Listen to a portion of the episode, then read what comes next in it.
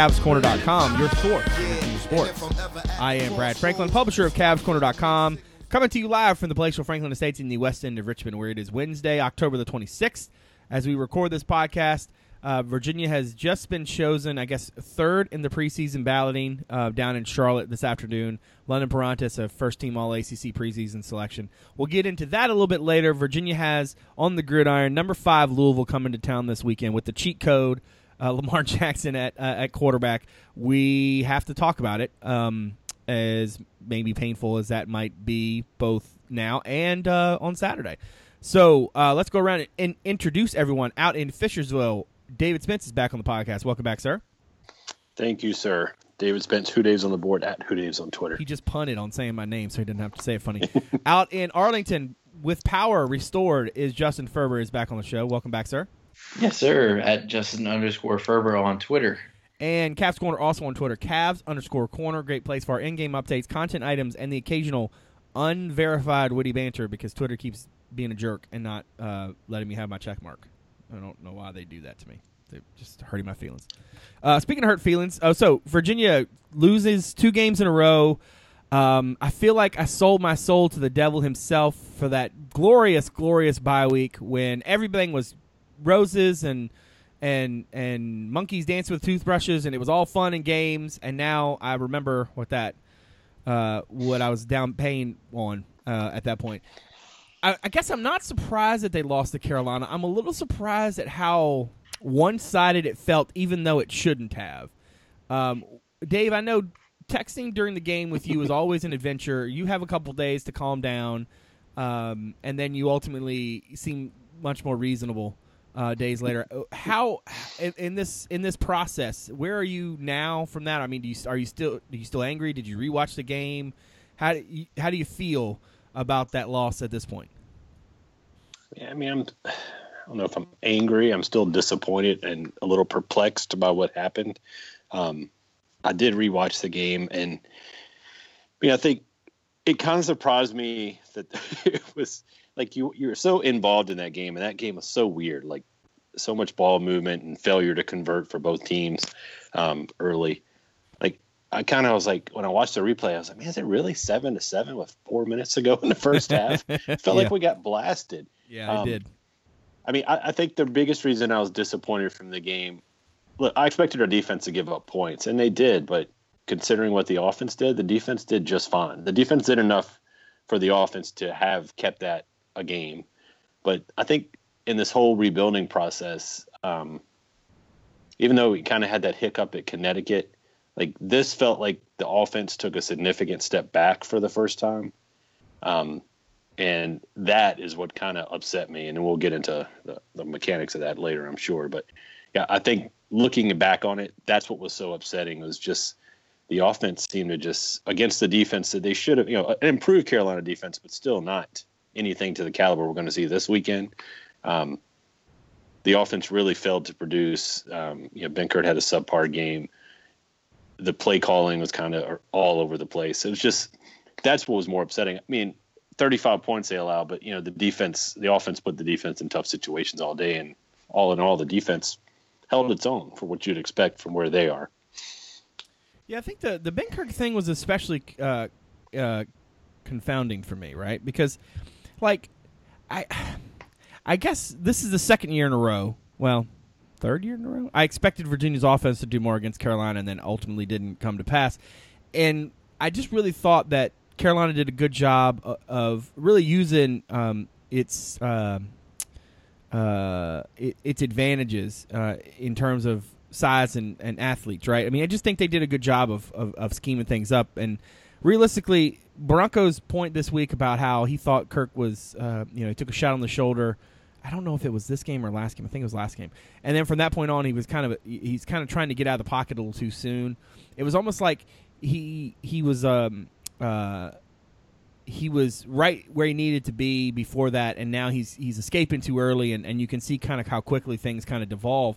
I just didn't think that the game plan was um, nearly as aggressive or maybe as um, creative as it should have been. I, I mentioned this on the board that uh, Cove and I spent some time in the um, media lot after the game, kind of just perplexed as to, you know, like I think about it like this: How many times have you seen Taquan Mizzell and Olamide Zaccheaus on the field at the same time? They don't. They don't do that much, right? Like you, you would think that, like, and look, I'm not trying to make it as simple as this. I understand coaching real football is a lot different than you know playing on a video game, but like, think about it you would never have those guys off the field. And I understand Zaccheaus is, is nursing a hamstring that, that gives him some problems at times. So, I mean, you're probably trying not to overwork him. I get that. But, like, I just feel like that's your best weapon is to use those two guys. It's so commonsensical, it's, it's stupid, right? Use these two guys together as much as you can. And I, and I see so much subbing in and out, and it's, it's hard to know, like, I, I, I firmly believe that the sub packages and, and bringing other guys in and out, it's totally tipping the hand – to the defense, right? It's it's like it's like those old days when when when Virginia would bring smoke in the game. And, and and remember the Maryland game that time, and they were just like calling him out because they knew if he was on the field, they were going to try to get the ball to him. That's exactly yeah. what it feels like. If you bring ten and two in the game, I, I think I tweeted this. If you bring ten and two in the game, it's going to be a run. Like you're not Virginia's not going to throw that, right? And they under they know what those personnel packages are, and even if they're rudimentary because you are trying to bring the kids along slowly. Like at some level, man, it, it's it's eight weeks into the season. You you gotta poop or get off the pot. You feel me? Like you gotta start, you know, you gotta start just like putting the kids out there and letting them either sink or swim. And I kind of feel like a lot of this is I don't want to say overcoaching, but that's kind of what it feels like, right? Like they're trying too hard to match personnel with um, with exactly what they want to do on the field, and it only takes um, almost a, um, uh, a kind of a basic defensive play or a basic you know they, they, there's no options. You see, see, what i mean? Like it just it seems like every time there's one thing they want to do and the defense takes it away and they're like uh-oh. And it happens routinely. And i and i and i wonder if the if the substitution pattern is is it's almost like this staff and this scheme works if you do x right? It's almost like you you got snow tires on a car that's on pavement.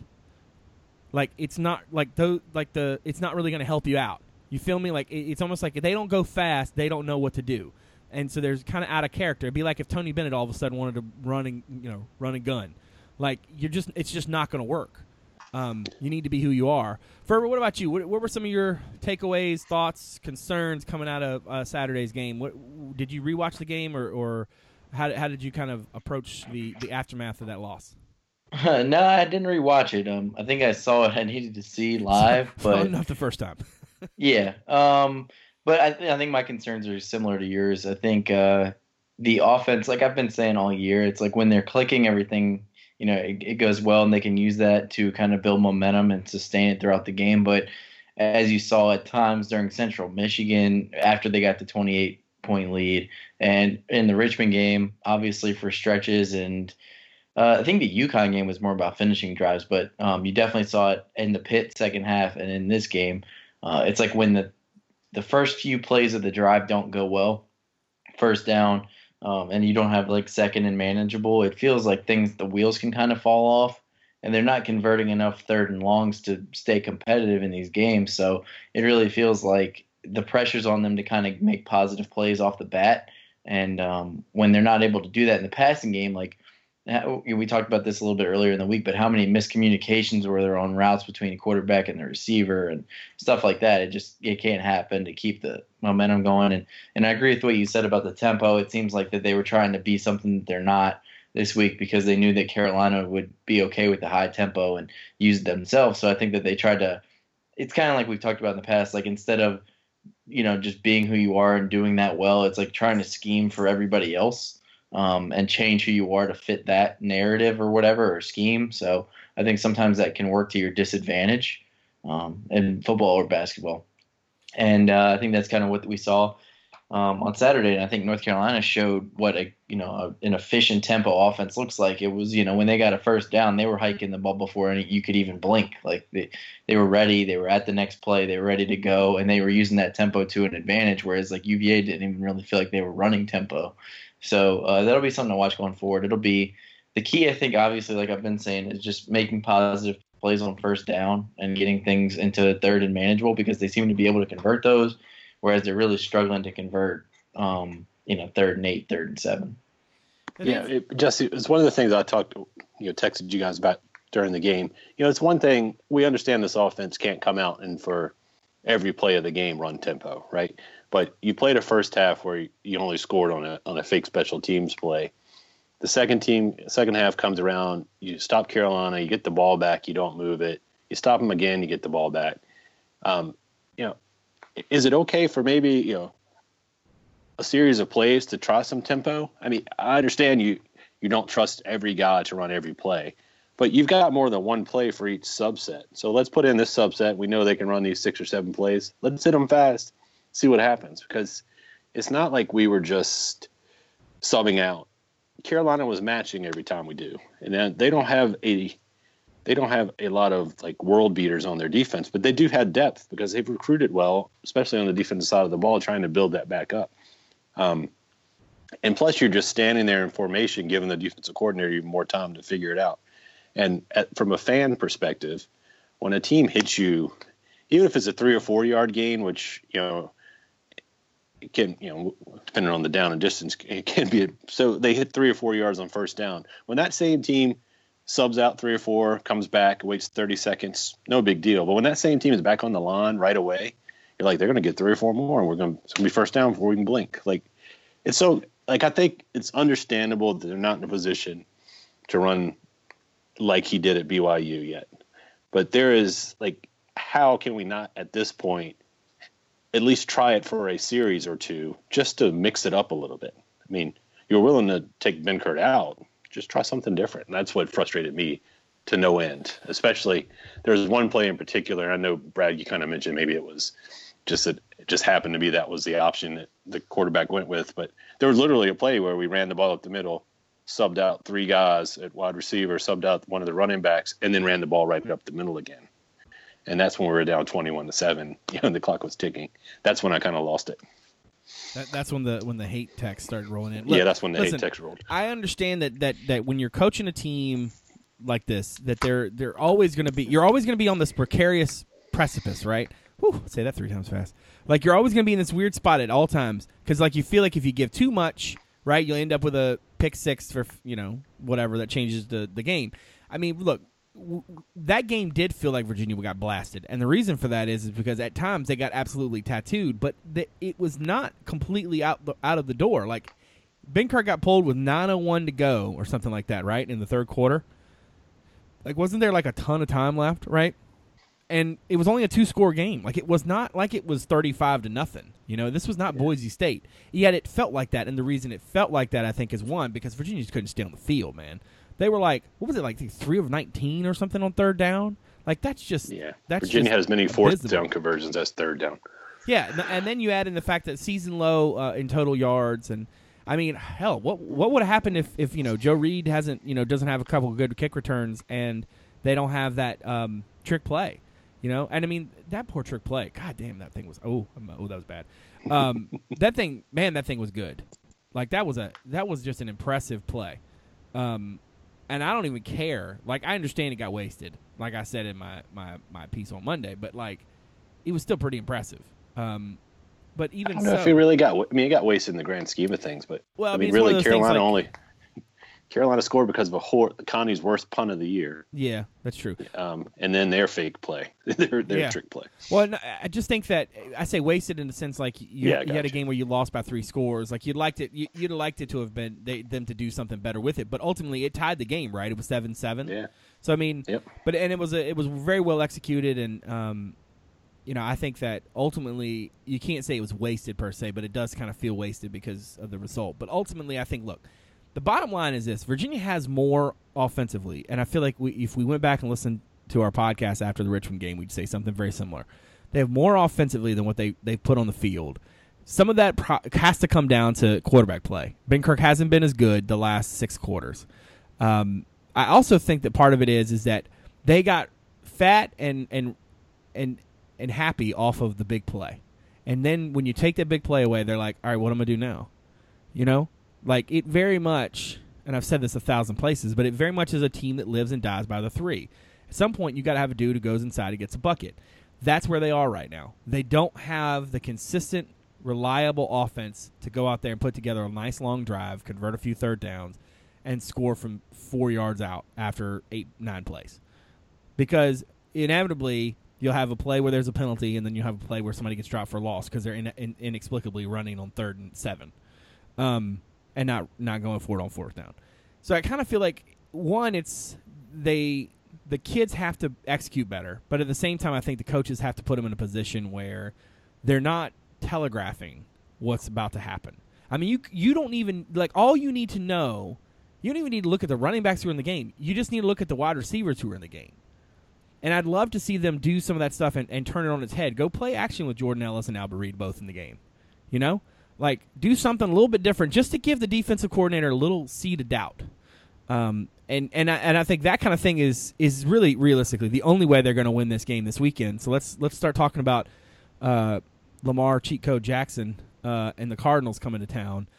Um, Ferber had a had a really cool angle um, on this week's one to watch, um, and he talked about the he, he kind of com- contrasted it with that that Oregon game in thirteen. Do we think that's the is this the best kid? Is this the best player to come into Scott Stadium in, in, in let's say modern recent history? Do we do we think he's the best? Who, who are the other candidates uh, that would you know be in the discussion here? Mariota and who else? Oh man, uh, skill position guys like Calvin Johnson. Yeah, Calvin Johnson. Yeah. Uh, those, those that USC team was that Leinart and Bush That that was uh, Uh, Sanchez. Mark Sanchez. McKnight, Sanchez and uh, okay. Joe So that was that was after that was after the really really good teams. Um, Yeah. Who else? Who else? And they still dusted us. Mike Vick. Yeah, Vick. Yeah. Definitely good. I don't really honestly. I was thinking about that earlier. I don't really remember him playing in Scott Stadium. Oh my I know gosh, he you know what? did. You're right. I, I it don't was either. because it was that early. It wasn't the last game of the year. It's like mid-season or something. That's was right. That was that year they they played it. Yeah, they were right. They played it in October. It was very strange. Yeah. Who else? Who Yeah. else is in the discussion? Sammy Watkins, Tajh Boyd. Um. This is where my age is a disadvantage. Hey, remember when I saw Logan Thomas old was going to be the first pick in the draft? who? Uh, all right. Let's see who else. Um, I'm trying to think. Uh, Calvin Johnson's a really good one, but I mean, he, he yeah, those teams are just awful. I feel like he had a minimal impact because the team was Yeah, bad. those teams are just bad. I mean, for me, Peter Warrick and Warrick Dunn were two of the best, like Uh, the most yeah, electric Peter players Warrick, I ever Warrick saw. Dunn. Um, Where did Dunn? It's- Where did Dunn? Where did Work Dunn finish for the Heisman that year? Yeah, to be Top pretty high. four. All right, well, that, that's a good way to look at it. Heisman Heisman winners who played at UVA. Mariota. Who else? Charlie Ward. yeah, Charlie. Okay, Charlie Ward, Mariota, Weinke. The Win- they they Yeah. Would have played yeah, there, he right? would have played there. That's probably about it. Poor Chris Weinke. Nobody ever thinks of him when they talk about great players. So that So, might be it, actually. so Unless Lamar- we're forgetting somebody. I'm sure there will be some dude who will email me. I mean, we did have Ricky this. Williams come through. I mean, we Yeah. had some good players. Oh, that's right. Yeah, I forgot about Ricky played. Williams. Yeah, that's right. Um, that's right. and who was the backup to Williams? They had like that. Who was the other running back in that backfield? Uh, no idea. No, it's really good. He's a really good player. Clearly, clearly he was great. I think Lamar has a. I mean, and this might be recency bias, but I really do think Lamar has the, the ability and the and the chops to be better than than all of those guys. Um, Yeah, he passes like Mariota and he runs like Vick. it's crazy. And isn't it? also, and also, he's having a better season than all of those guys. he really is. Like, come when they come in here. and you know, I joke about the cheat code, but like he really is. Like, like I watch him play, and I'm, I just don't know. I like put it to you like this. Let's ask the question: How how do you stop that kid? Like, what do you do other than hope he either comes down with food poisoning or just has the worst absolute game of his life and turn you know throws three interceptions and fumbles twice? Like, what do you even do? Like schematically, what do you what do you do? You try to take away their run game and hope he gets one dimensional, and you can get some um, some pressure. But I mean, your ends and your outside linebackers can they keep contained? I just, what do you do to stop this guy? Anybody Yeah, got any honest- ideas? They want to send a Honest, honestly, the best thing I could come up with when I was looking at stuff this week was just try to look at all of the film from this season and figure out what's worked in like small segments for teams and just try random stuff that other people haven't tried. I mean, just like I mean that kind of stuff. Like I mean, Tech does. I don't want to you know shower them with compliments because it's not the right audience for that. But sometimes what makes Tech's defense good is like Bud Foster just gets really exotic. Yeah, Um, I agree. So I mean, like you might just try stuff like that. I feel like the only in- thing I could think of is when when Groh was here, we played Woody Dantzler at Clemson, and there was a game he did not rush at all. Like the pl- the defensive line did nothing but engage and bat down passes. Um, the problem is Woody Dantzler didn't have the top end speed that, or the wiggle that Jackson's got. true, Um, but and probably worked, not. He so doesn't. ha- I don't think he has the the talent around him. He probably didn't have the arm talent. either. Yeah. Um, But Here's the thing. but that's the only thing that's really worked. Yeah, I- mean, all right. So let's take a step back. What did Duke do? Other, I mean, because here's my problem: the Duke model really only fits if Virginia's willing to be even dramatically slower offensively, right? If they're just, but I don't think they have the running game nor the offensive line to get into that kind. I mean, that that really is bringing a knife to a gunfight. Um, but what did Duke do that you think Virginia could uh, emulate, um, possibly do as well? Like, what could they? What what could you take away from that game? I mean, not From to what- be that guy. Go Yeah, ahead. go ahead. No, no, go ahead. I was gonna say, uh, unfortunately, not to be that guy, but I think the one thing Duke had going for it is that Louisville was on a roll, and they Yeah. hadn't had, Uh-huh. and it was exactly Duke. what I was going to say. Yep, Um, now they've had that game. they've had the So game it's- right. That's exactly it's right. Kinda, Yep. And from what I remember watching it, it was kind of like Duke just did a good job at like keeping Louisville's offense out of rhythm by getting them off the field quick. It was kind of like, all right, another three and out. That's weird. Like I just remember watching it and being like, man, Louisville is like punting a lot. Or it felt that way anyway. But Yeah, I I'm always look- I'm looking they would the wake up and they just never really Is that a did. Thursday night or a Friday night game? it's Friday night. It's a weird. Um, that was. I, I remember being a weird thing. It is. I mean, Louisville had 470 to 240 yards, and only turned it over once. But Duke held the ball 37 minutes to 22. That's what it Um, was. They just basically sat on the ball and just tried to keep the, the score as low as possible, which is not a recipe that UVA is going to implement. Well, you would think not. Yeah, I I, don't. mean, Jackson only threw for 181, but they rushed for 300. Um, I just, Yeah. I, I, yeah, I, I struggle to, I struggle to really take away from, uh, to to take away from that effort what anything that I think Virginia could really duplicate, and I mean, it's part of that is just listen, Virginia does not have the experience. Um, a lot of these kids are just kids, you know, like they, they're not going to be able to throw Jordan Mack into the fire, you know.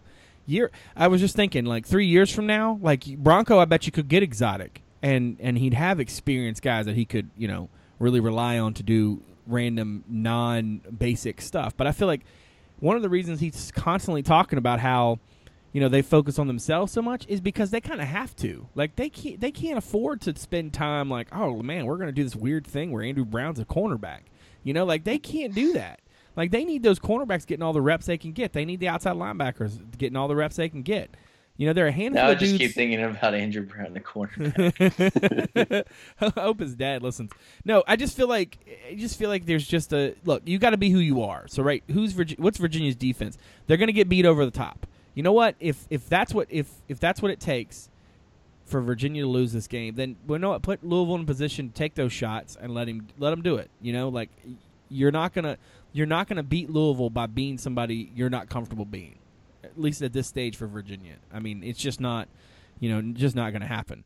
Yeah, and Uh, I I mean, it's don't. not like it's a slight on Virginia either. I mean, No, if Jackson really doesn't turn really the not. ball over, there's not one, many teams in the country that can beat them. And quite frankly, they should have beaten Clemson. Um, yeah, I mean, and that game was weird. It was in the rain, like, yeah. and they almost Yeah. won that game anyway on the road eh, against another very good team. But like, there, that's why I don't think milking the clock's gonna work because I think Louisville's defense is kind of underrated. So I think that UVA, if they tried to slow down like they did against North Carolina, they would just run into the same problem where they would be out of sync, and then they'd just be giving the ball back to them anyway.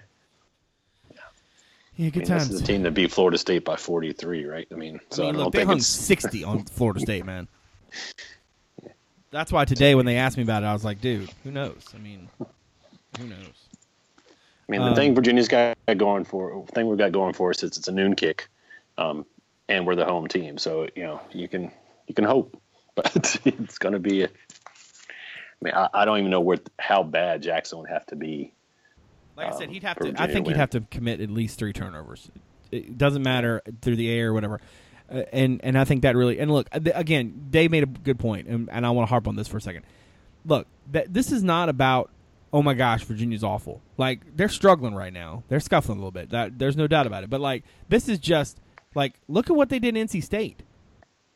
You know, like last week. Like I mean, I looked up and it was like eleven to nothing. I was like, holy crap.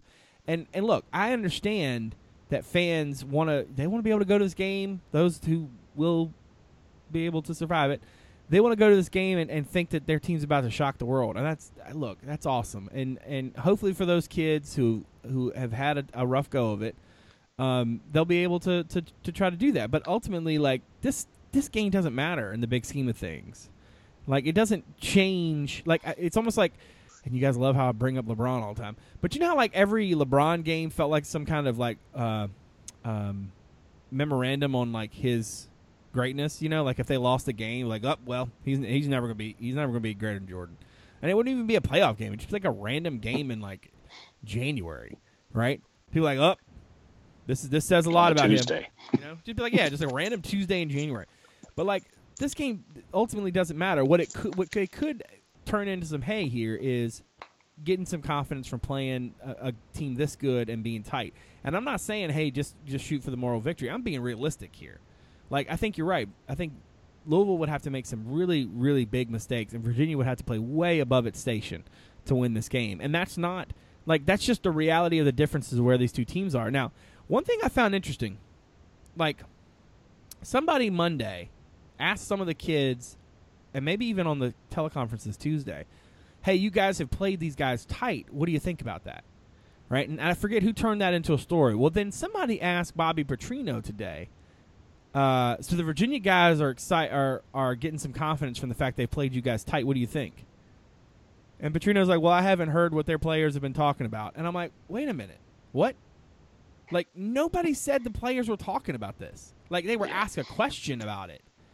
And that's one of those things. Like when people say they like they they hate how media spins stuff like that, that I totally see that. But I do think there might be something to about the idea. Like, you know what? They have played Louisville tight the past few years. Now, two years ago, wasn't uh was his, was it DeVante Parker was the wide receiver who was hurt, right? And he didn't play in that game. He didn't play until like later in the season that year. Right, that's correct. And then last year was totally like the hey, we're gonna roll over these guys. Oh man, they're making us fight for it kind of game. Um, and they still won. And I think you're right. Had they had had Louisville just marched all over Duke and not lost that game, I think they'd be. I mean, excuse me, not almost lost that game. They, they you know, you, you you feel like you might be able to sneak up on them a little bit better, but this just doesn't feel like that. And certainly, the confidence they've gotten in the past against Louisville might maybe while it helps, I don't I don't know if that is anywhere close to enough to kind of get them over the hump. Um, you you guys are going to be shocked to learn that all three of us have Louisville only scoring thirty some points in this game. Um, so let's uh, let's uh, prepare to adjust accordingly. Uh, Dave, in the um, preseason, you had Does it even matter? this is what we do. You had Louisville losing, winning this game by 10, 33-23. My guess is you want to add about 30 points to one of those numbers. yeah, I mean, since we started talking, the spread's up another half point. it's at Is it 33 really? now. Holy Yeah, I mean- crap.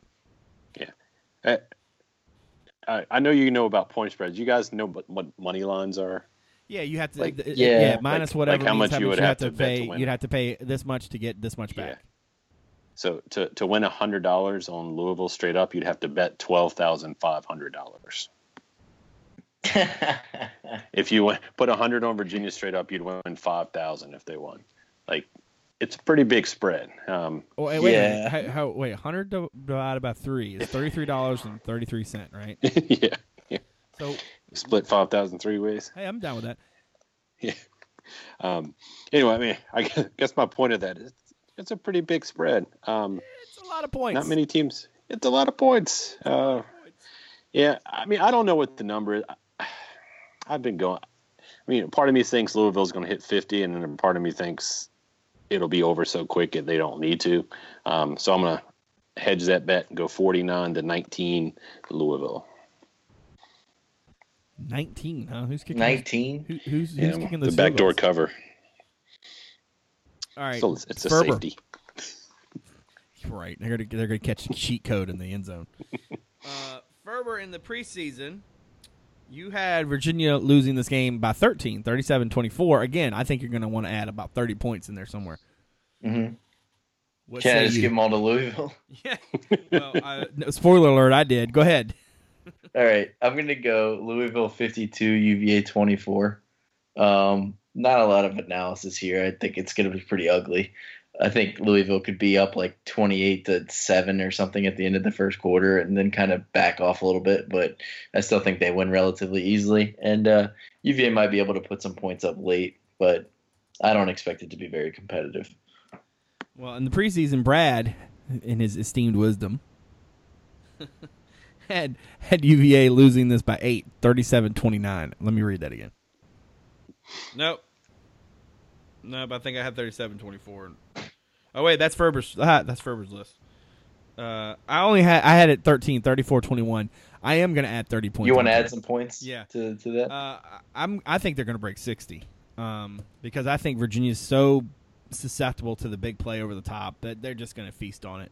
I do think Virginia's offense is going to be have more success, and I think that's going to be the thing that comes out of this game. Like, hey, you know what? The the offense got back on track against a good Louisville defense, but because I I think that the pressure that they're going to see from Louisville is going to be somewhat um, a lot like the um, pressure they saw the last two weeks. You know, I thought, you know, I think they'll they'll they'll have Benkert in the pocket a little bit better, and, and I do think that some of those scramble looks will probably open up for him. Um, so I do think Virginia scores more points than you guys do, but ultimately it doesn't matter because they give up more points.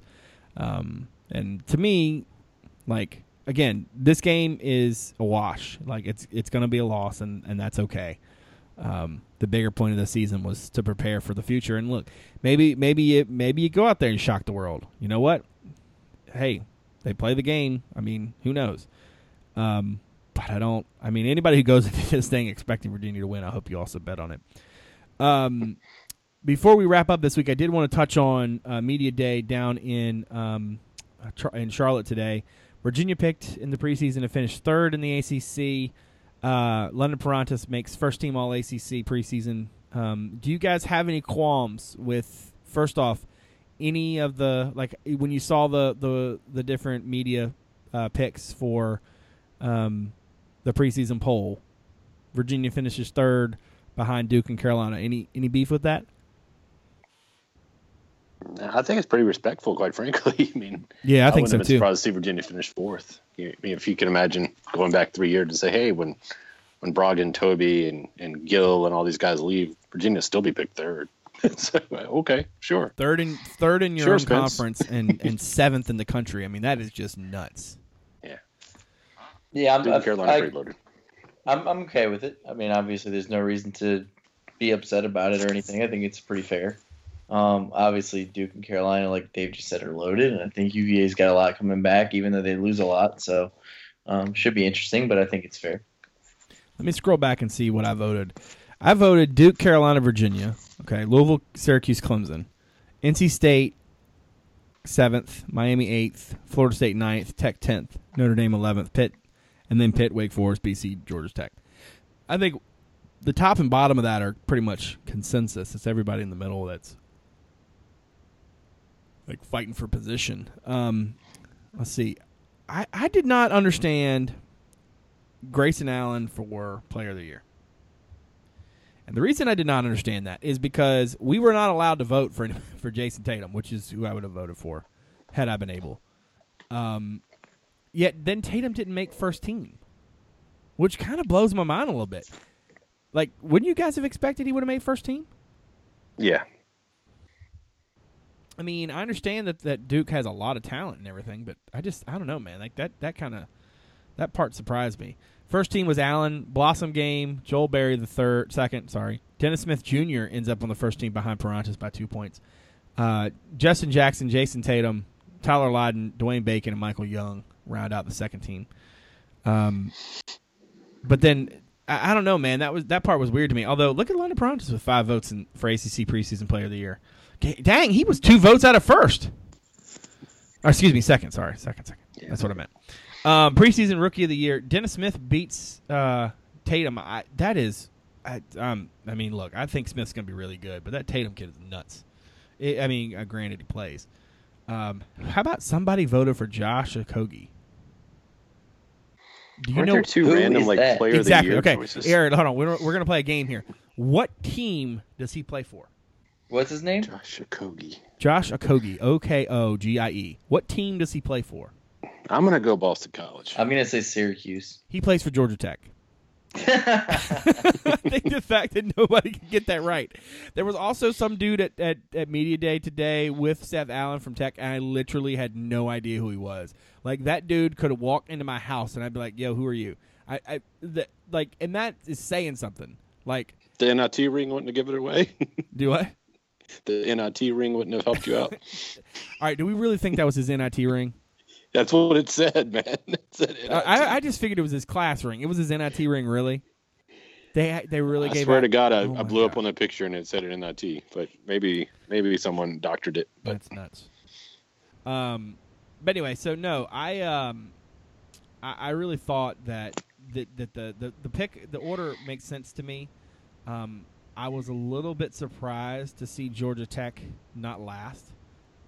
Because did you guys see Jon Rothstein from CBS the other day said that Georgia Tech had the worst uh, roster of any Power Five team he'd ever seen, which made me laugh. But then also was like, "Yep, that's totally the game. Quinton Stephens is going to go crazy again against Virginia." Um, no, I mean Duke, Carolina, Virginia, Louisville, Syracuse makes sense. Um, I, I thought Notre Dame at seven is a little high. Um, you know, I, I think Tech's probably a little better than tenth, honestly. Um, and I don't even know where I had them, but it it seems like to me that that the London Perrantes for per, first season. Remember, it wasn't that long ago when you had to convince people that a Virginia player deserved, and now you know Perrantes is getting on there.